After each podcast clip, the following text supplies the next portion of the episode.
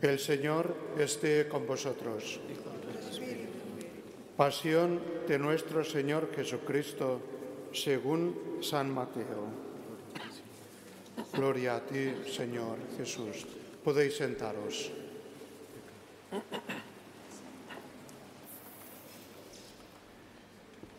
En aquel tiempo, uno de los doce, llamado Judas Iscariote, fue a los sumos sacerdotes y les propuso, ¿Qué estáis dispuestos a darme si os lo entrego? Ellos se ajustaron con él en 30 monedas de plata y desde entonces andaba buscando ocasión propicia para entregarlo.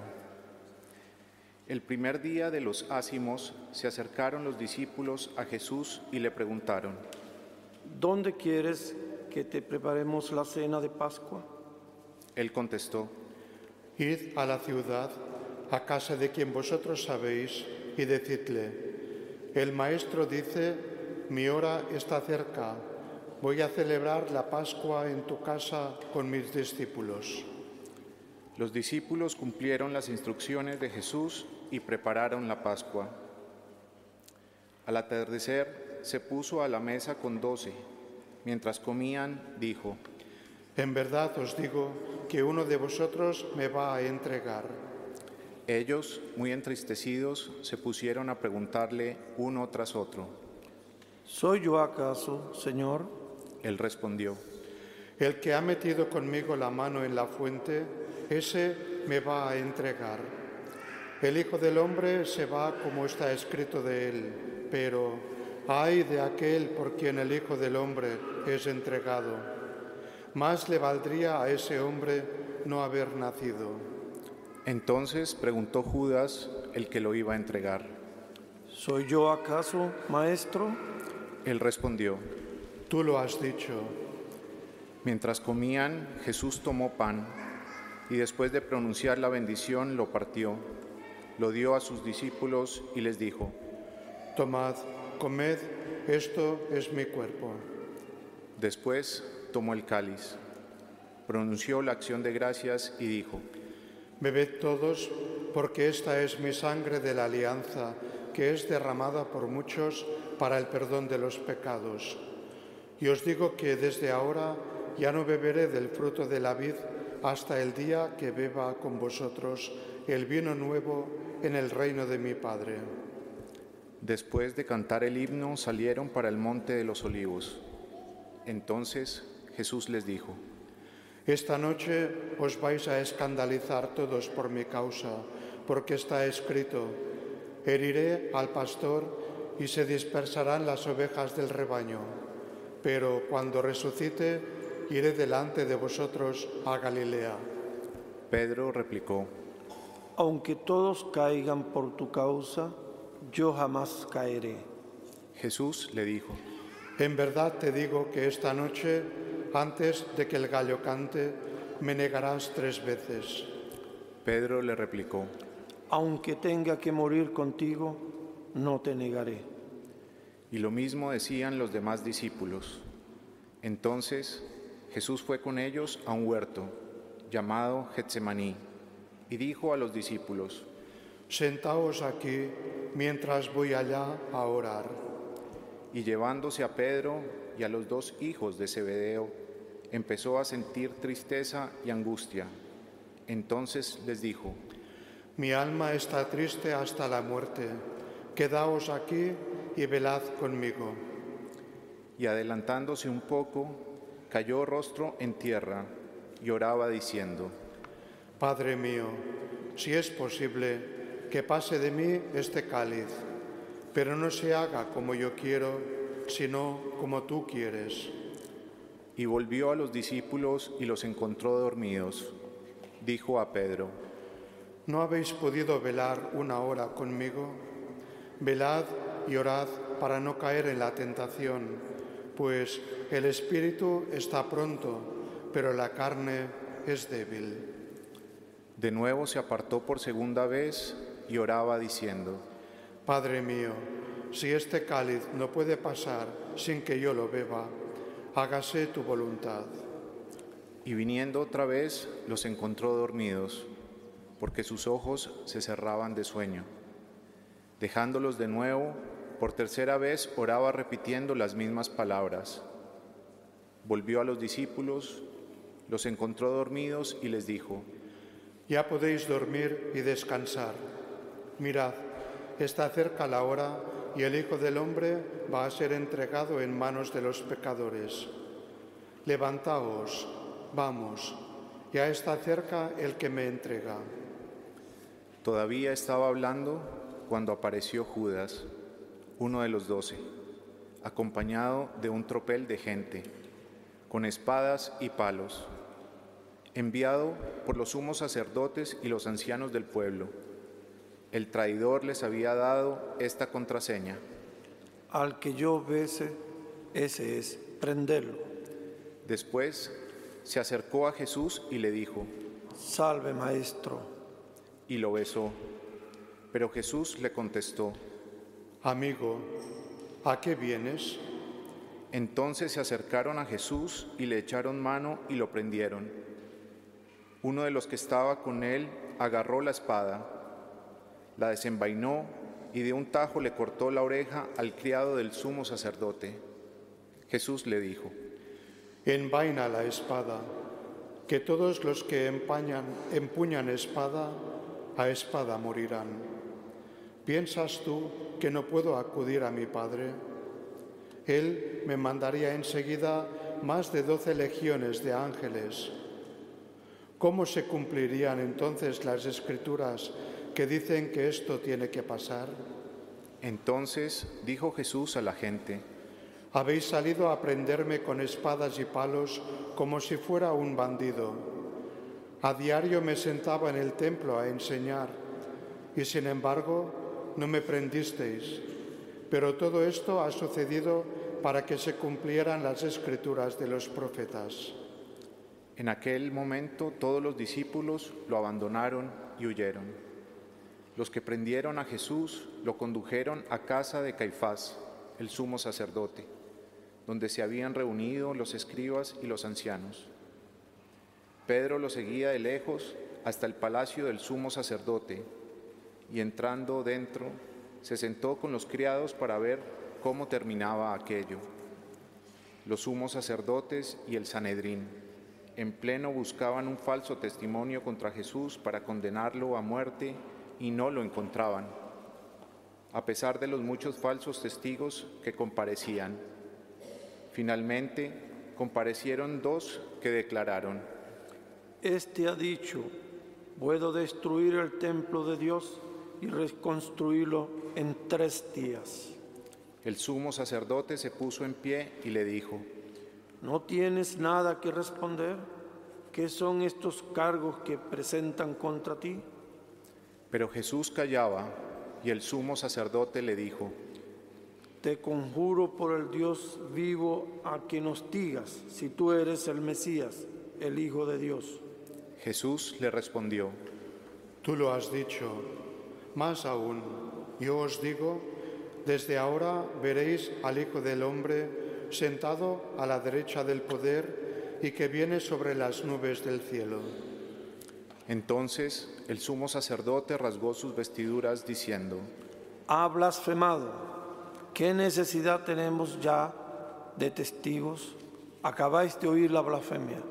¿Qué decides? y ellos contestaron, Es reo de muerte. entonces le escupieron a la cara y lo abofetearon. Otros lo golpearon diciendo, Hazte profeta, Mesías. Dinos quién te ha pegado. Pedro estaba sentado fuera en el patio y se le acercó una criada y le dijo, También tú estabas con Jesús el Galileo. él lo negó delante de todos diciendo, No sé qué quieres decir. y al salir al portal lo vio otra y dijo a los que estaban allí, Este estaba con Jesús el Nazareno. otra vez negó él con juramento. No conozco a ese hombre. Poco después se acercaron los que estaban allí y dijeron a Pedro, Seguro, tú también eres de ellos. Tu acento te delata. Entonces él se puso a echar maldiciones y a jurar diciendo, no conozco a ese hombre. Y enseguida cantó un gallo. Pedro se acordó de aquellas palabras de Jesús. Antes de que cante el gallo, me negarás tres veces. Y saliendo afuera, lloró amargamente. Al hacerse de día, todos los sumos sacerdotes y los ancianos del pueblo se reunieron para preparar la condena a muerte de Jesús. Y atándolo, lo llevaron y lo entregaron a Pilato, el gobernador. Entonces Judas, el traidor, viendo que lo habían condenado, se arrepintió y devolvió las treinta monedas de plata a los sumos sacerdotes y ancianos, diciendo, He pecado entregando sangre inocente. Pero ellos dijeron, ¿A nosotros qué? Allá tú. Él, arrojando las monedas de plata en el templo, se marchó y fue y se ahorcó. Los sacerdotes, recogiendo las monedas de plata, dijeron, No es lícito echarlas en el arca de las ofrendas, porque son precio de sangre. y después de discutirlo, compraron con ellas el campo del alfarero para cementerio de forasteros. Por eso aquel campo se llama todavía campo de sangre. Así se cumplió lo dicho por medio del profeta Jeremías. Y tomaron las treinta monedas de plata, el precio de uno que fue tasado, según la tasa de los hijos de Israel, y pagaron con ellas el campo del alfarero, como me lo había ordenado el Señor. Jesús fue llevado ante el gobernador y el gobernador le preguntó, ¿Eres tú el rey de los judíos? Jesús respondió, Tú lo dices. y mientras lo acusaban, los sumos sacerdotes y los ancianos no contestaban nada. Entonces Pilato le preguntó, ¿No oyes cuántos cargos presentan contra ti? como no contestaba a ninguna pregunta, el gobernador estaba muy extrañado. Por la fiesta, el gobernador solía liberar un preso, el que la gente quisiera. Tenía entonces un preso famoso, llamado Barrabás. Cuando la gente acudió, dijo Pilato, ¿A quién queréis que os suelte? ¿A Barrabás o a Jesús? ¿A quien llaman el Mesías? pues sabía que se lo habían entregado por envidia, y mientras estaba sentado en el tribunal, su mujer le mandó a decir, No te metas con ese justo, porque esta noche he sufrido mucho soñando con él.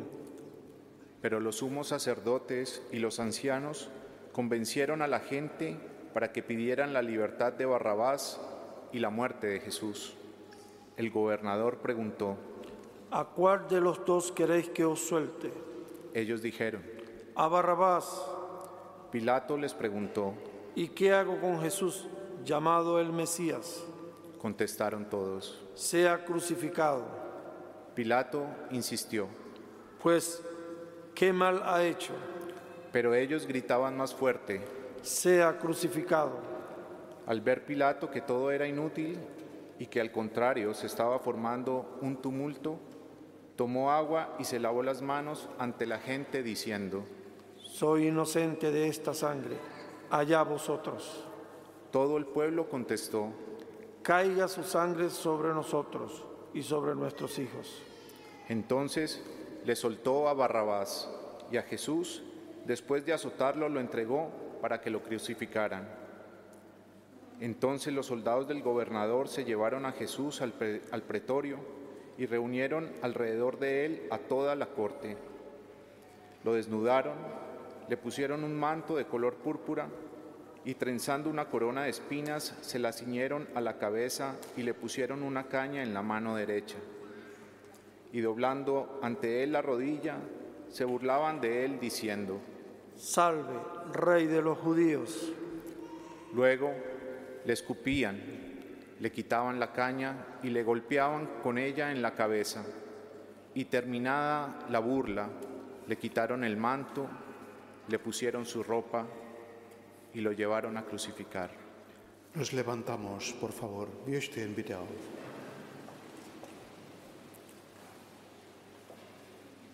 Al salir, encontraron a un hombre de Sirene llamado Simón y lo forzaron a llevar su cruz. Cuando llegaron al lugar llamado Gólgota, que quiere decir lugar de la calavera, le dieron a beber vino mezclado con hiel. Él lo probó, pero no quiso beberlo. Después de crucificarlo, se repartieron su ropa echándola a suertes y luego se sentaron a custodiarlo. Encima de la cabeza colocaron un letrero con la acusación, Este es Jesús, el rey de los judíos. Crucificaron con él a dos bandidos, uno a la derecha y otro a la izquierda. Los que pasaban lo injuriaban y meneando la cabeza decían, Tú que destruyes al templo y lo reconstruyes en tres días, sálvate a ti mismo si eres hijo de Dios, baja de la cruz. Igualmente los sumos sacerdotes con los escribas y los ancianos se burlaban también diciendo, A otros ha salvado y él no se puede salvar. Es el rey de Israel, que baje ahora de la cruz y le creeremos. Confió en Dios que lo libre si es que lo ama, pues dijo, soy hijo de Dios. De la misma manera, los bandidos que estaban crucificados con él lo insultaban. Desde la hora sexta hasta la hora nona vinieron tinieblas sobre toda la tierra. A la hora nona, Jesús gritó con voz potente, Elí, Elí, lema sabactani, es decir, Dios mío, Dios mío, ¿por qué me has abandonado? al oírlo, algunos de los que estaban allí dijeron, Está llamando a Elías. Enseguida uno de ellos fue corriendo, cogió una esponja empapada en vinagre y sujetándola en una caña le dio de beber. Los demás decían, "Dej- déjalo, a ver si viene Elías a salvarlo. Jesús, gritando de nuevo con voz potente, exhaló el espíritu. Nos arro- arrodillamos para una pequeña oración. Wir knien zu einer kurzen Gebetsstille nieder.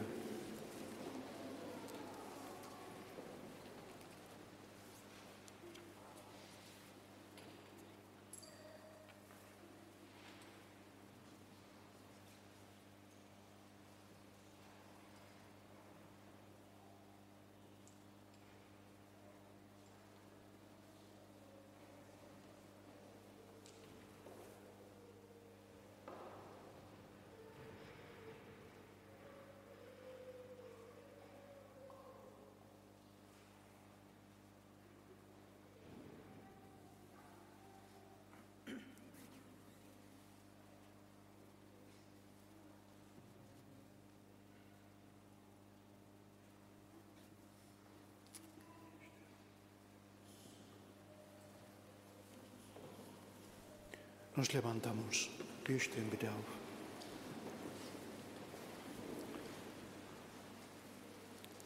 Entonces el velo del templo se rasgó en dos de arriba a abajo. La tierra tembló. Las rocas se resquebrajaron. Las tumbas se abrieron. Y muchos cuerpos de santos que habían muerto resucitaron.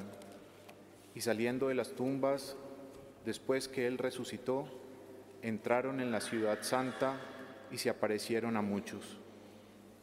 El centurión y sus hombres que custodiaban a Jesús, al ver el terremoto y lo que pasaba, dijeron aterrorizados, Verdaderamente este era hijo de Dios. había allí muchas mujeres que miraban desde lejos, aquellas que habían seguido a Jesús desde Galilea para servirlo, entre ellas María Magdalena y María, la madre de Santiago y José, y la madre de los hijos de Zebedeo. Al anochecer llegó un hombre rico de Arimatea llamado José, que era también discípulo de Jesús. Este acudió a Pilato a pedirle el cuerpo de Jesús, y Pilato mandó que se lo entregaran.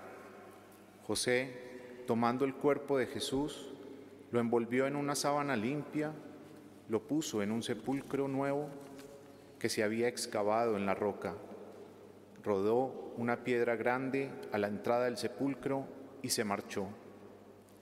María la Magdalena y la otra María se quedaron allí sentadas enfrente del sepulcro. A la mañana siguiente, pasado el día de la preparación, acudieron en grupo los sumos sacerdotes y los fariseos a Pilato y le dijeron, Señor, nos hemos acordado de que aquel impostor, estando en vida, anunció, a los tres días resucitaré. Por eso, ordena que vigilen el sepulcro hasta el tercer día no sea que vayan sus discípulos, se lleven el cuerpo y digan al pueblo, ha resucitado de entre los muertos. La última impostura sería peor que la primera. Pilato contestó, Ahí tenéis la guardia, y vosotros, y asegurad la vigilancia como sabéis. Ellos aseguraron el sepulcro, sellando la piedra y colocando la guardia. Palabra del Señor. Gloria a ti, Señor Jesús.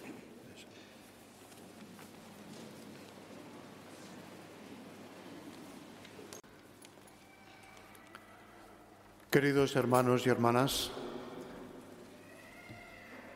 iniciamos esta Semana Santa con el relato, hoy, este año según San Mateo, de la entrada de Jesús en Jerusalén. Había multitudes de gente que le habían seguido y también en la misma ciudad había una gran expectativa. Algunos le reciben poniendo piezas de vestir en el suelo para Jesús entre y así marcarle acompañarle en el camino. Otros cortan ramas de árboles circundantes al camino. No le ponen la alfombra roja como a veces se pone a los grandes mandatarios. No se le ponen luces resplandecientes como se suele hacer con los stars, con aquellos grandes famosos de nuestro tiempo. Hay una cosa que me impresiona y que me mueve a reflexionar. Yo también estoy dispuesto a recibir a Jesús, a recibirlo concretamente hoy también, a recibirlo al inicio de esta semana en la que celebramos el misterio de la muerte y de la resurrección de Jesús. Y como signo exterior, ¿qué le pondría yo a Jesús que va a pasar muy cerca de mí y, si yo lo permito, va a entrar dentro de mí? A lo mejor ya no le ponemos una pieza de ropa que le vamos puesta, pero sin embargo la liturgia de hoy nos puede sugerir de ponerle a Él incluso algo de lo que me gustaría desprenderme, algo que me carga, una experiencia de dolor, una experiencia de desilusión, de desengaño, un disgusto, a lo mejor en la familia, con otras personas. Sí, también la experiencia de pecado, porque creo que es una experiencia que conocemos todos, queridos hermanos y hermanas, en algún momento hemos sido nosotros sujetos de culpa.